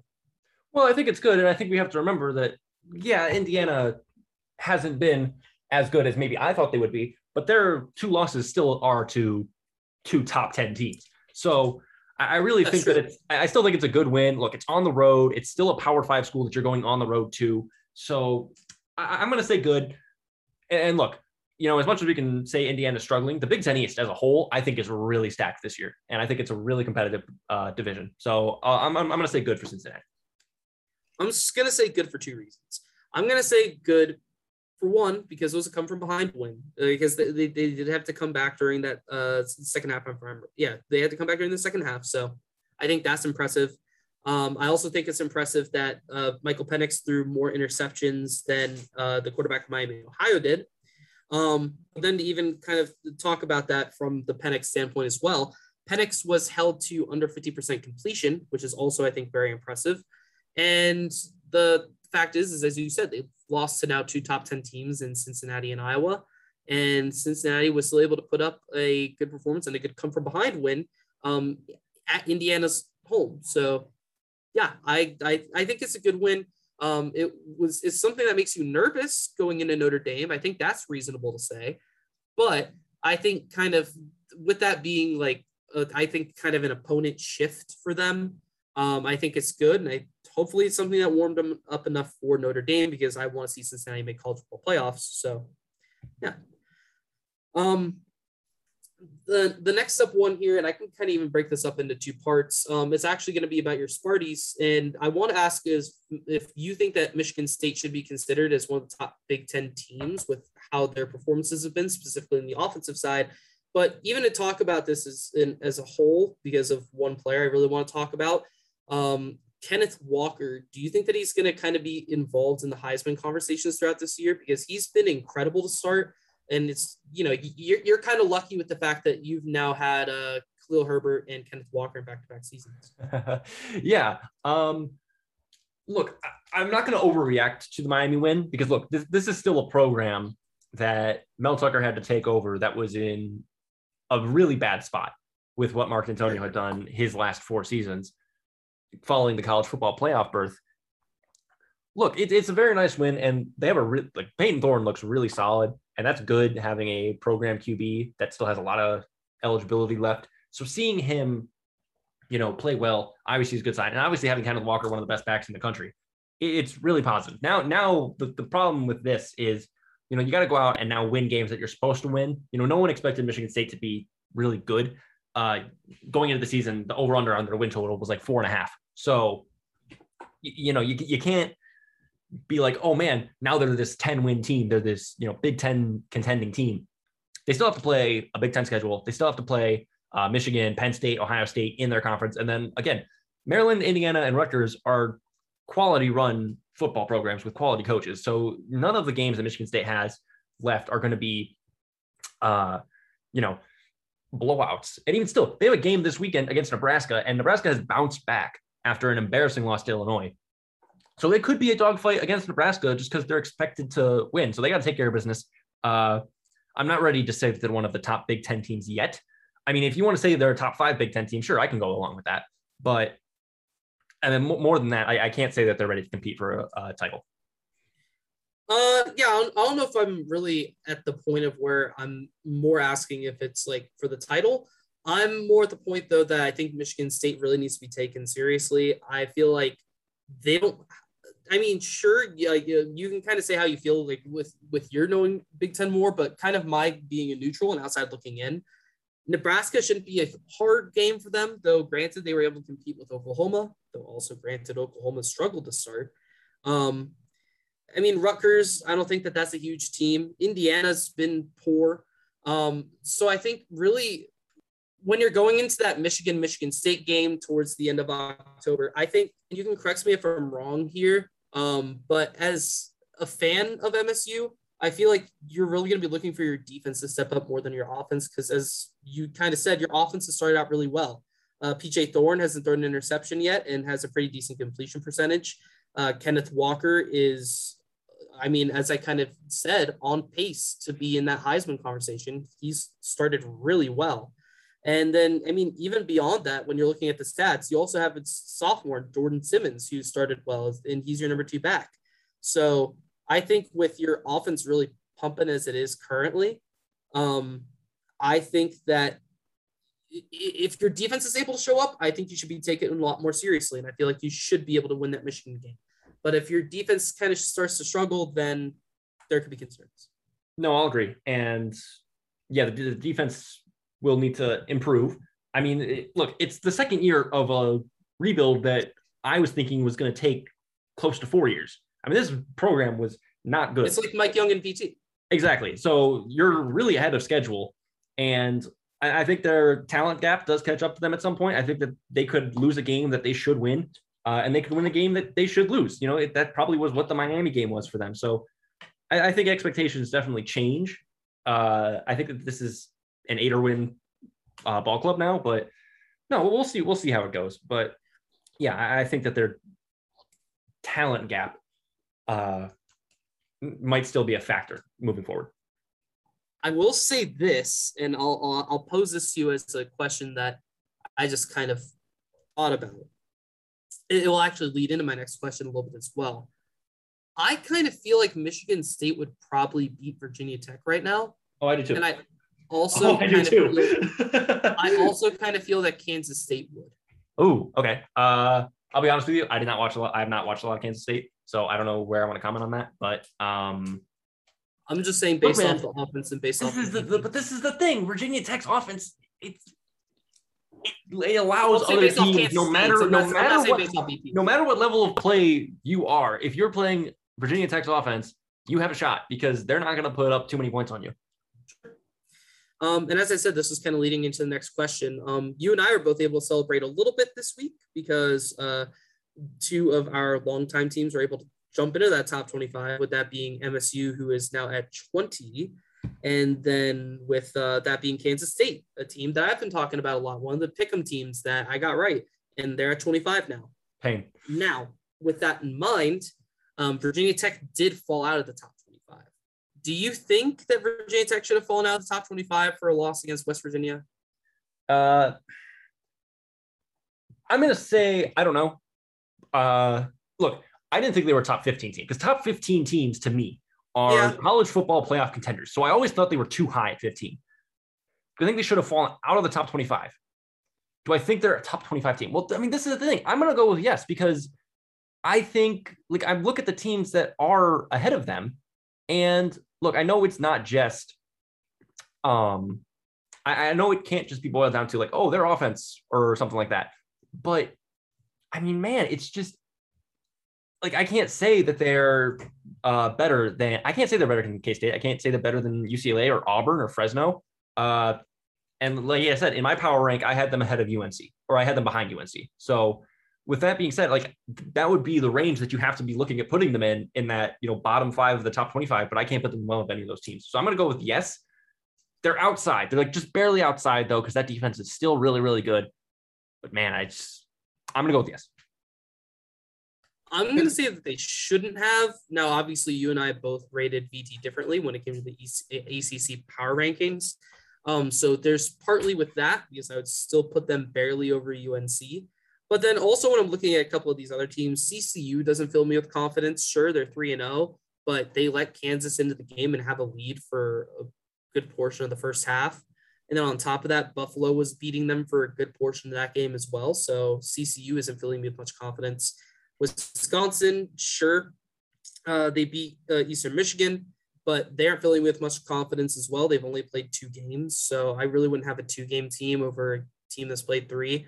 Um, and then otherwise, I mean, if you're looking at like schedules and whatnot, Michigan's looks really good, but against two, um, you know, you have. Uh, I mean, that that'd probably be it. Maybe UCLA, I'd put them over.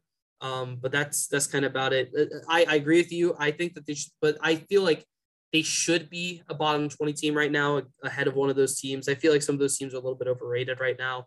Um, and you'll kind of see that, but I definitely wouldn't put them over like Michigan State. I'd probably put them over Kansas State, but just barely. So Let me just say this real quick. I think Fresno State's in for a huge year. I mean, I agree. competing with Oregon and then taking it out on UCLA in a just gutsy game, a gutsy last drive. I love it. I, lo- I love the Bulldogs this year. I think that they win the Mountain West, and I think that they do it really well. And it sucks that Cincinnati and Coastal are there ahead of them because I really would love to see that program make it to a New Year Six. Um, honestly, I absolutely agree with that. I think their only competition really is Nevada in that division, and Nevada just lost to Kansas State uh, without their starting quarterback. So, I think that's something to look into.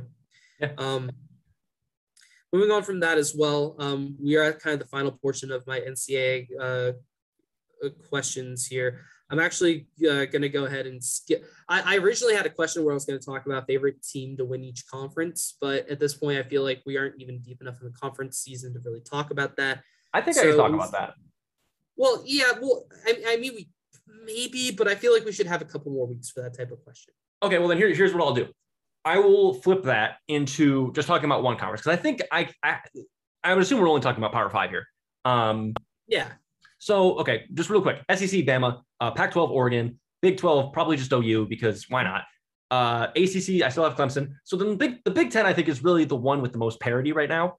Uh, outside of the SEC, I mean, you could maybe have some people have Georgia over Bama, but the Big 10, here's the thing. I wish you had another Iowa question for me because I didn't realize this. Iowa, no, the, despite the fact that they have a top five ranking right now and they look pretty good, their offense is ranked lower than Virginia Tech. Think about that. So I need a little bit more time on Iowa to put them honestly above Ohio State. Uh, I I think right now Penn State looks just really solid. Obviously, a really good win over Auburn. Um, and then I'd probably go OSU, and then I'd probably go Iowa, and then you're looking at like the Wisconsin, Michigan, Michigan State mishmash there. Uh, so so that's what I'll say. So Big Ten is the cloudiest for me, but Penn State I think is leading the way in, in that department. That makes me really not like the power rankings because I actually kind of like Iowa's offense. Not that I think it's great or anything, but Goodson's been Incredible. I mean, I'm just looking. I'm just looking at numbers, though. I'm looking at their total offense being like bottom ten in the country. It, it obviously you can win games with a solid defense, I just don't know if, like, if that defense gets played one week, you know, by a Penn State, by an Ohio State, by Michigan State with that running game, with with Michigan with that running game, with Wisconsin with that running game. You know, we'll, we'll I think it's because of Petras's total yards, but I think Petras overall hasn't been too bad. Um, so yeah, I mean, I, I wouldn't fully. I mean, if, if you'll answer the, the Power Five favorites, I'll answer it. But I mean, just to me, as we're talking about Iowa, I I'm not too worried about their offense currently because their defense has been that impressive. And on top of that, it's not like Petras has been god awful from when you look at like stats. It's not like he's been a turnover machine or anything. It's just he hasn't had many yards. Part of that also is because Goodson's done really well. He did well against Kent State and he did well against Indiana. Um, but if you're looking at it, I'd say Iowa for Big Ten. I feel pretty comfortable with them right now. Oregon for Pac 12. There's really no one in the Pac 12 but Oregon, maybe UCLA, but I'm going to blow that off. Yeah. Big 12 is a big question to me. Um, I could see OU doing it, but OU is struggling against smaller teams, particularly when they're having a struggle against a team like Nebraska. That really brings them into question for me. Um, part of the reason why I could see, part of the reason when we talked about originally why I could see Cincinnati making college football playoffs this year. I'm not like highly confident on many teams in the Big 12. Um, I could genuinely see Kansas State winning. And that's weird to say.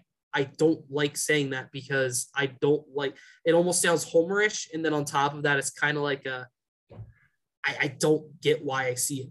But when I could see Kansas State winning it, it doesn't fill me with confidence in the Big 12. I would still say that my I would pick Oklahoma to win the Big 12, but I'm nervous with saying that because they haven't been great uh, defensively, and I feel like it's it's the opposite issue of VT. Like their offense has been pretty decent, and it's really won them games, but their defense has been why they're still in games. And when you're coming up against a team that has a better defense, and when you're coming up against a team that has a decent enough offense, you could get upset. Like a team like Iowa State could pull it off, or Kansas State, or um, I mean, even with how they performed against us, West Virginia, maybe, and other teams. So I'm not confident, but I'll say Oklahoma.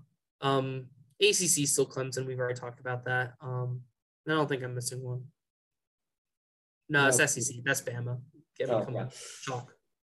Um, yeah, but to go into the actual last question for it is the teams that you love and teams that you hate after this week of college football. Um, I mean, I'll, I'll I'll just say one hate before we start with the loves. I mean, we're both gonna say Virginia Tech. I think um, just because of you know how how the week went. Um, I think with a little bit of us kind of being fans and having that negativity towards it, but on top of that, the offensive side. So I I I want to preface that, and since we talked about him so much, I didn't want to have to talk about him again before we go into it. So I'm pretty sure that we both agree with that. Yeah, sure, I'll go with that. Um, oh man, love and hate. How about I'm gonna throw some love Arkansas's way. I'm gonna say that I hope that they run their gauntlet uh, in the SEC. They got just madman schedule right now. These next four weeks. Uh, so you're welcoming in A&M. You go to Georgia, and you're welcoming in. No, then you go to Ole Miss, and then you're bringing in Auburn. That's a monster four games, and I hope that they overcome it. And I hope that they don't just kind of have like that seven and five season that they could have. Uh, you know, losing those four games and then losing to Bama because I think that they can be better than that. And I really hope that they do because they, they feel like a nice story this year. Really, and in terms of hate, I've, I don't I don't know what you want me to say. Uh, I mean, I'll throw some more love Fresno's way. Um, yeah, I don't know. I don't know who I can say I can hate. Uh, yeah, I don't know who dropped from the rankings. Uh, ASU, Miami. Yeah, I'll go with Miami. You know what? I I don't like Miami at all. Miami is not a good football team. I would be surprised if they win four games this year. On my love list, um, overall here, we talked about Michigan State a lot, and th- th- trust me, uh, I'm the ones, I'm the one that's actually kind of brought up these, and that's why you you, you preface the segment with that. Dan didn't have any hand in the Michigan State question; it was all me. So it, it was it was a little like Sparty Homer thing. I like Michigan State a lot, so that's why they would end up on my love list. Um, they've been really good offensively, as I said. I think it's just that defense needs to be tested um, by a decent team and see how they go. So I really love Michigan State coming out of this. Um, to include on that love list as well, uh, I mean, Arkansas, I think is a good shout. I'll slap them in there. A team that was, I think, on my hate list after week one, I think it was both of them because of how bad of a game they played against each other. Uh, that being Wisconsin and Penn State. Um, I'm not going to throw Wisconsin on the love list. I'm going to throw Penn State on the love list. Uh, they had a good performance in the whiteout against Auburn, a team that had been really uh, prolific. Though against smaller teams, they've been prolific offensively, and they held them to, uh, you know, two touchdowns and two field goals. And I think that that's a pretty impressive performance. Um, I would also have to slap UNC on that love list. The fact that sure UVA's defense is horrible, but the fact that they you know put up the same amount of points against UVA that they did against Georgia State. Um, there it just kind of shows that that offense has kind of bounced back, and um, that's kind of why I like them a lot more. I, I feel like I've talked about them already on the love list, but I definitely want to throw Ole Miss on there um, because Ole Miss has been really good, and they put up a better performance against Tulane than Oklahoma did. So, you know, I don't think that's something to take with a grain of salt. Uh, Fresno State, I think obviously deserves to be up there. Um, I, I, agree with what you say there. Um, and then another team I'm going to throw on the left list is BYU. They've started out 3 0. They've had two really good wins against Utah and Arizona State. And I think they're a pretty decent team. Uh, I think they're going to be very competitive. And honestly, they might possibly beat UVA when it comes to late October.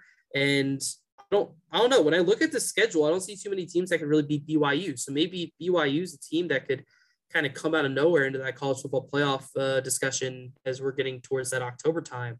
Um, really happy as a Big 12 fan, kind of that they're going to be joining us. And then I'm also to, you know, I'll throw MSU in there. So I'll throw Kansas State in there. A lot of teams love this week. Um, Kansas State being able to put up a decent performance against Nevada um, at, uh, at home, their third home game in a row without their starting quarterback and Skylar Thompson. And hopefully Skylar Thompson will be back by the Oklahoma game in a couple weeks. Um, but Will Howard was able to fill in well, and they had a really good running performance. So I think Wildcats definitely should be up there. Uh, hate list wise, Clemson should still be there. We don't know how their offense is going to be moving forward. Um, I actually also forgot to say Florida on the love list, but given my question, I feel like that's also you, you can you can know that. And then I'd also throw Miami on that hate list um, just because of their start and that they've been pretty bad. And the last team I'll throw on that hate list um, is going to be Buffalo. Or no, no, sorry, not Buffalo, Coastal Carolina. And it's because Coastal Carolina allowed Kansas in the game, as I talked about, and the fact that they almost lost to Buffalo um, overall. I mean, it's not like Buffalo's a horrible team, but you know, they're like a horrible like uh, college um, program. But the fact that they have now let two teams that are unranked kind of be competitive with them isn't great. And sure, they probably have a pretty weak schedule, but you could see a team like Appalachian State knocking them off. Um, and maybe if some of these other teams like perform really, really, really, really well. But I just don't think that Coastal Carolina is that Coastal Carolina team of last year that you could have been like, hey, they should be in the college football. Like, like you know, the team that you wanted to tout towards the 16 team college football playoffs, I think that they're not at that range. So that's kind of it for the hate list there. And that is it for the NCAA portion. So, unless you have any objections, I'll move straight into the NFL portion. Let's go for it.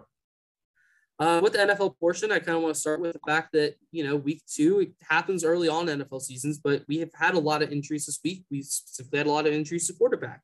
So, um, not kind of trying to tee you up with the quarterback part, but I do want to ask um, what injuries do you think uh, teams need to be concerned by? Oh man, uh, I think San Francisco with their running back situation obviously hurts. To be honest with you, there's so many that happened yesterday uh, that. I, I, haven't been able to straighten them all out. Uh, I think TJ Watt got dinged up. Um, Baker Mayfield got dinged up. Uh, Baker came back in though, so yeah, Baker did come back in. Uh, obviously, and here's the thing. Uh, Okay, no, you know what? Never mind. I, I think you're going to ask me about this later, so I'll hold off on that. Um, you know what? I, I think I'm just going to. I might pass on this one because I don't know what the ramifications of so many of these injuries are, and there were there were so many yesterday. I, I just kept seeing the reports coming in and in and in. Uh, it kind of got overwhelming, so I'm yeah. to pass on that and see what you have to say. Um, not that I dislike Jacoby Brissett. I think he's a pretty decent quarterback. He was starting quarterback for Indy for at least a year, two years, I think. Um, but I will say that the Tua injury um, Though it sounds like he might be able to return pretty quickly is a concerning one because if he does have to miss time, I don't know if Jacoby is going to be the guy to win you games. Uh, obviously, he didn't with Buffalo as they shut him out. Um, I would. Here's the thing. I, I want to throw Carson Wentz on that list, but then I also feel like it's something that could develop the run game a little bit more. So I think Carson Wentz is something that it can be concerning, but overall, I don't think it's the worst case scenario. Um, this is not anything negative towards Carson at all. It's just the fact of this team needs to lean more into the run game. Um, gosh, I don't remember otherwise. I mean, as you said, there's been a lot of injuries. Um, San Francisco is obviously a big one. Um, Tyrod is really an injury to talk about. Tyrod, he's just so unfortunate, man. He's been so good whenever he's given the chance to start, but then, you know, this time it's injury. In LA, it was because of the team doctor. It was sabotage. Um, well, it was. Yeah. In in Buffalo, I I guess they just kind of gave up on him and didn't want to give him the money. Yeah. You know, et cetera, et cetera. It's just he's been very unfortunate with teams that haven't put full faith in him. And Houston was going to put faith in him while Deshaun Watson is going through what he's going through. And he gave him that. So hopefully he'll be able to come back soon and be able to compete for that job or you know maybe even get traded to a better team if Houston wants to get more draft picks. I'd love to see that. Um, but those are really like the big big ones to talk about. Um, I don't know how like there's probably there's definitely a lot more that happened, but like those those no, are. I, I think I think you hit the nail on the head with the big ones. Yeah. Um, but to move to the next one though, uh, we this was the Sunday night game uh, Kansas City versus Baltimore, and Baltimore won the game. Um, definitely a bit concerning, particularly after they lost in overtime to Las Vegas, at least in my opinion. But um, should Casey really be a Super Bowl favorite? I'm going to still stick with yes, but a graphic that was obviously shown last night really gave me pause. Kansas City's defense is not good. And they, when mm-hmm. you get in the red zone, they score touchdowns on you, which is not good for winning games. So I'm going to still stick with yes because they still have the best player on the field at all times whenever Patrick Mahomes is on offense. But I'm going to say that they probably got knocked down a peg. I still think that they're the top team in the ACC. I say ACC, AFC. Uh, but uh, I, I think that their odds definitely probably got knocked down a peg. From the AFC, this might be a little early to say it, but I'm gonna uh, here. How I'll phrase it is this: How I'll phrase it is they shouldn't be as clear cut AFC favorites as they should be. Um, most people would have them, you know, like like clear cut is like, oh, Casey's gonna make it chalk. Um, kind of like how you know with Alabama and SEC. I don't think it's anywhere like that now. Um, you know, we are we are always willing to talk about dark horses in here and there, but you know, it was always kind of that feeling of like, oh, but it's gonna be KC that ends up winning it. I feel like with the performance uh, that Cleveland put in against them um, is concerning. I feel like Cleveland should have won that game. Honestly, Kansas City should probably be 0 2 right now. Um, they just kind of threw it away a little bit towards the end, Cleveland on Cleveland's end. Um, you know, Baltimore, the fact that they lose Las Vegas and then in the next week they beat Kansas City, huge. Um, I don't know how you're able to let that happen, uh, other than the fact that your defense is poor. Um, so I think that these first two performances by Kansas City are really concerning because it shows that their their offense is going to have to fight them back into games and we've seen it, it like you know even with like Dallas last year before Dak got injured like you can have your offense fight you back in the games but it's not something that's going to keep you successful and I think some of these more well balanced teams particularly when it comes to playoff time are going to be a lot more concerning because it's going to give them that layer of like particularly with like a Cleveland. They knew that they should have beat Kansas City in Arrowhead. So when you have that point, it should fill you with more confidence if you have to go back in Arrowhead that we can beat them. Third time's the charm. And the Ravens just beat them. Um, it's, it's going to make things interesting if their defense is going to keep playing poor. Um, I don't know if Tyrann Mathieu uh, or Honey Badger's still out, Tyrann Mathieu. Um, but if, if he was, maybe that's part of it for this Baltimore loss. But even even if he was, the fact that your defense is still giving up that many points to a team that just struggled against Las Vegas is is concerning to me. So they shouldn't be as clear cut as they have been. But for them to be favorite, I feel like is still justified, if that makes sense. No, it does. Um, the next question here, um, and I think a lot of this has been revolving around Tyrod, but that kind of tease tease that again. Um, it's do you think the Texans aren't the worst team in the NFL given how they performed these first two weeks? I think they're about to be. I think that uh, the Taylor injury obviously hurts them. And here's the thing that's unfortunate for them. I think the Texans are a very interesting story because if Deshaun Watson was available, uh, obviously, you know, going around the situation there just for the sake of making a point, they wouldn't be trying to lose. He's out. It's clear that they're trying to tank. I mean, for God's sake, Yeah. their coach declined a penalty that gave them a short fourth down. And when they got to the fourth down, they punted the ball away. And Kevin Stefanski of the Browns was shocked. Um, here's the thing they're going to go forward and they're probably going to put Tyrod Taylor on IR and he might be done for the season. His hamstring might not even be that bad. Now, look, it's a short week. Normally, he might not even play, but he might play the next week. He might play in week four, but they're going to put him on, on IR and make him miss three weeks. So I think that they're just going to try to take the season away now because he was playing really, really, really, really good football. Like here, I got this number for you. Uh, in an NFL ranking through just the first two weeks, uh, starting quarterbacks on third down, Tyrod Taylor has an uh, expected points added plus uh, completion percentage above expected composite of 0.418, which is the highest mark in the NFL. Now, I know that that's just like a big analytical number I just threw at you, but that's basically saying that he has been the best quarterback in the NFL on third down through the first two weeks. He's been really, really good. Uh, so yeah, he's playing at a really high level. You know, tweaked his hamstring. Probably would have been out for this Thursday night game, but then could come back Sunday and could give them some wins down the road. And I think the Texans are trying to avoid that because still, even with Deshaun Watson, it's a bad roster. So I don't. So they were trying to win games with Deshaun Watson there. I think that Tyrod Taylor showed them, hey, with me at quarterback, we can also still win some games. But I don't think the Texans management wants to do that. I'll say this: um, if Deshaun Watson was in, it's a no. Um, or if Tyrod was in, I also think it's a no. Um, however, you're now down to Davis Mills and Jeff Driskel. And Davis Mills yesterday, um, uh, comparatively to Tyrod Taylor, he completed one pass of eight attempts, and Tyrod completed 10 of 11. So Yeah, not- Tyrod only Not great. Bob. Davis at seven. So that's kind of bad. And also the fact that, or no, no, no, no, no. Davis had eight, uh, eight of 18. Um, so no, it's different, but you know, the fact that But he is it really? 10 Well, I, I mean, the fact that Davis Mills misses 10 passes when Tyrod misses one, and he also threw an interception when Tyrod, let me go ahead and make sure. Yeah, he hasn't thrown an interception yet in the NFL, or at least this season. Um, that's pretty big.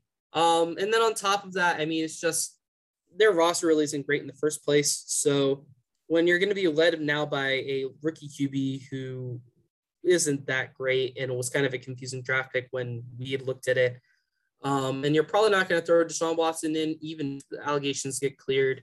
Um, at this point, it just seems like the team's tanking, and they're probably going to try to trade Deshaun the offseason. And I hope that Tyrod doesn't stay and he starts to get treated like Fitzpatrick has been because Tyrod looks really impressive. So I think if you're able to get him fit and willing to let him start, he could be good in the NFL. So that's basically the plus that you can take from this is that hopefully Tyrod Taylor is going to be treated like Ryan Fitzpatrick has been um, throughout his career. Um, but overall, now that Tyrod's out and his in- incredible season with Houston could possibly be over, whether he's traded, whether he's put on IR, etc. Um, Houston's now the worst team in the NFL again, which you know it was scary the fact that they couldn't have been for a couple seconds because without my team starting, uh, it's scary. Um, uh, beyond that, uh, actually, I think this was the last question, unless we have anything else to pose here. Um, I want to talk about some of these teams that have started out pretty hot, and I want to see if they are if they are just teams that are hot right now, or if these teams are the real deal teams that you should be looking at when it comes towards playoff time, uh, or to compete in it. And those teams are going to be the Panthers, the Broncos, the Raiders, and the Niners. All right. Let me start with Carolina. I'm going to say I'm going to say real deal. And you know what? Looking at my first reaction to this, I think I'm changing my mind as I'm saying this out loud. I think that they can be the real deal because I was impressed with what they did to the Saints after what the Saints did to the Packers. So on that front, I'm impressed with them. And when I say, and, and when I look at them, I'm looking at an expanded playoff, and I'm looking at the fact that they could be second in the NFC South, and they could win eight games, and or or uh, apologies, nine games. I think nine and eight would be the record you would need to get to get into the playoffs in the NFC. So I can say that they're they're the real deal. I don't think they're too great. I still think Sam Darnold Sam Darnold is limited, but it doesn't look like they have too bad of a schedule. Yeah, they don't they don't play anyone too daunting. I mean, obviously have the, the Buccaneers twice, but that's towards the back half of the season. Those like they play the Buccaneers twice in the last three weeks. By that point, we know what the Panthers are looking like. And so if you chalk those up as two losses, you know, maybe they're already, you know, have one foot in the door for the playoffs by that point. So I'm gonna go with I'm gonna go with real deal for Carolina. All right. Moving on to Denver. I'm gonna go real deal. I think that the AFC West is a uh, powerhouse. I think that Kansas City and Los Angeles bounce back. I think it's going to be hard for them to fight for the playoff, but I, I, think that they can fight for the playoffs. And I'm not expecting them to be. I wouldn't say that they're going to be a playoff team. I think they're going to be just outside on the outside looking in. If Teddy Bridgewater can keep their play up, though, they might be able to uh, supersede someone like a Miami or something like that. All right, moving on to we've got uh, Oakland here. Oh, I'm sorry, not Oakland, Las Vegas. I'm not even used to that yet. I'm going to say real deal if Derek Carr stays MVP. I think that might be a lazy answer, but I think that Derek Carr, Derek Carr is playing really well. And uh, look, if their defense keeps up, that, that's been the thing with the Raiders for years now. It's been their defensive talent. If they can play okay and Derek Carr can keep playing at a high level with that litany of weapons that he has, I think they can be pretty solid. And then, yeah, mean, you know what I think about the Niners. I think that they have a roster that can win that division and can still contend for a Super Bowl. Now, it's not the same Super Bowl roster. There are definitely still some problems on it. And I think that they need to make the change to Lance. I still think that this playoff team. I think all four of those teams are playoff teams, or at the very least fringe. I don't think that they're going to flame out. I think that they can contend to the playoffs to the very last week. Um, when, when I look at these, I think the most real deal team of these four is the Panthers. Um, they've looked pretty good. Now, sure, they almost let the Jets back into the game week one, but after New Orleans, like how they performed against Green Bay in week one, um, as you kind of mentioned, uh, and then for the following week for the Panthers to, um, you know, kind of uh, put them in the dirt in a sense. Um, not not as bad as you know Green Bay and New Orleans, but still, um, it was just kind of surprising and I think that that shows that Carolina is a really good team. As I said, Sam Darnold looks like a really solid quarterback right now. And on top of that, I honestly think that this is a team that could take a game away from Tampa, which might be weird to say, but Christian McCaffrey's performed well against them. I talked about the fact that pass catching running backs, I think for some odd reason, tend to do well against Tampa. Um, and I feel like when it comes time to it, if McCaffrey, like, I, I think the offense is kind of like that thing of, you know, it's like if McCaffrey stays healthy, but I, I feel like at this point, even if McCaffrey wasn't healthy, Carolina would at least compete with Tampa. And I think with McCaffrey, Carolina has a chance to beat Tampa. So I really like this Panthers team right now. Um, I think they're really good, and I feel more and more confident that they should be a lock for the playoffs. Um, and I feel a lot more confident now when I, I'm pretty sure I put them ahead of New Orleans when we had our uh, ranking predictions. Either I did or I was fringe and I didn't. Oh, I exactly remember on that one. The Broncos, I'm going to say starting hot just because they've come up against um, two teams to start here that, like, you know, they, they aren't the creme de la creme of creams to put it in a nice way. Um, you know, beating New York isn't really that big of a feat to me, and beating the Jaguars isn't that big of a feat to me. Um, it's really going to be how they perform against the Ravens, where I would really say if they're the real deal or not. Um, I like Teddy Bridgewater. Um, I think they're like their their their offense is doing better than expected, and I think their defense is a defense that could cause problems. Um, but when you're starting off against two of the weaker teams in the NFL, it kind of feels like um, I'm not too concerned about you quite yet. Um, Vegas, I'm so in the middle on Vegas because all signs are pointing to that they're a real deal. But I'm still concerned about that offensive line. And as you said, I'm still concerned about that defense. So I have to say, just with my concerns, that I think they're just starting hot. And they're one of those teams that ha- are kind of a flash in the pan and they look like they're really good to start. But something happens, whether it's injury related or whether it's um, personnel related down the lines, that they're just going to start to struggle. Um, I think, uh, you know, it's, it's already concerning that Derek Carr got injured and that Josh Jacobs went out with injury um, for this past game. Their running game is not impressive whatsoever to me. And I feel like with that in mind, then you'll start to see Carr getting cut out more. And if Carr possibly gets injured for a long stand of time, I don't know if Mariota would be able to take up that offense like that, though I do like him. So I also think that this team's just start, uh, starting hot. Um, I'm, in all honesty, I'd probably say I'm higher on the Broncos than the Raiders, which feels weird um, because, you know, the Raiders have beat, I would say, two teams that are better than the two teams the Broncos have beat. Um, and then for the Niners, I'm I'm also going to have them on starting hot just because they beat two teams that I said were going to be towards the bottom of the NFL this year. Um, we both agree the fact that Trey Lance does need to come in. I don't think that offense is really special without him. And I feel like they're a team that like they would be a surprise loss next week to Green Bay, given Green Bay will probably do well tonight against Detroit as we're recording this Monday night. Uh, and that game actually is kicked off. So um, with that in mind, I, I, I just feel like San Fran isn't a team right now that I feel confident in um, just to be able to do that. And I feel like if they throw Trey Lance in, I would say that they're more likely to be the real deal than starting hot. But um, without that, and the fact that they let Detroit back into the game, and they almost even let Philly back into the game, when you're coming up against a better offense than Philly and Detroit, it's going to be a worst case scenario for you.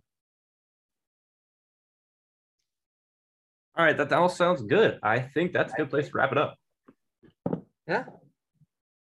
All right. With that being said, we covered a lot today. Uh, covered the Virginia Tech loss to West Virginia this past weekend. We introduced our fantasy segment as well as the ACC Power Rank segment, and we wrapped up with some questions from the weekend from Kolbjorn uh, regarding NCAA football as well as the NFL Week Two. So, with that being said, for Kolbjorn Bergstrom, I am Dan Steinbach. Thank you guys so much for listening. Have a great day and take care.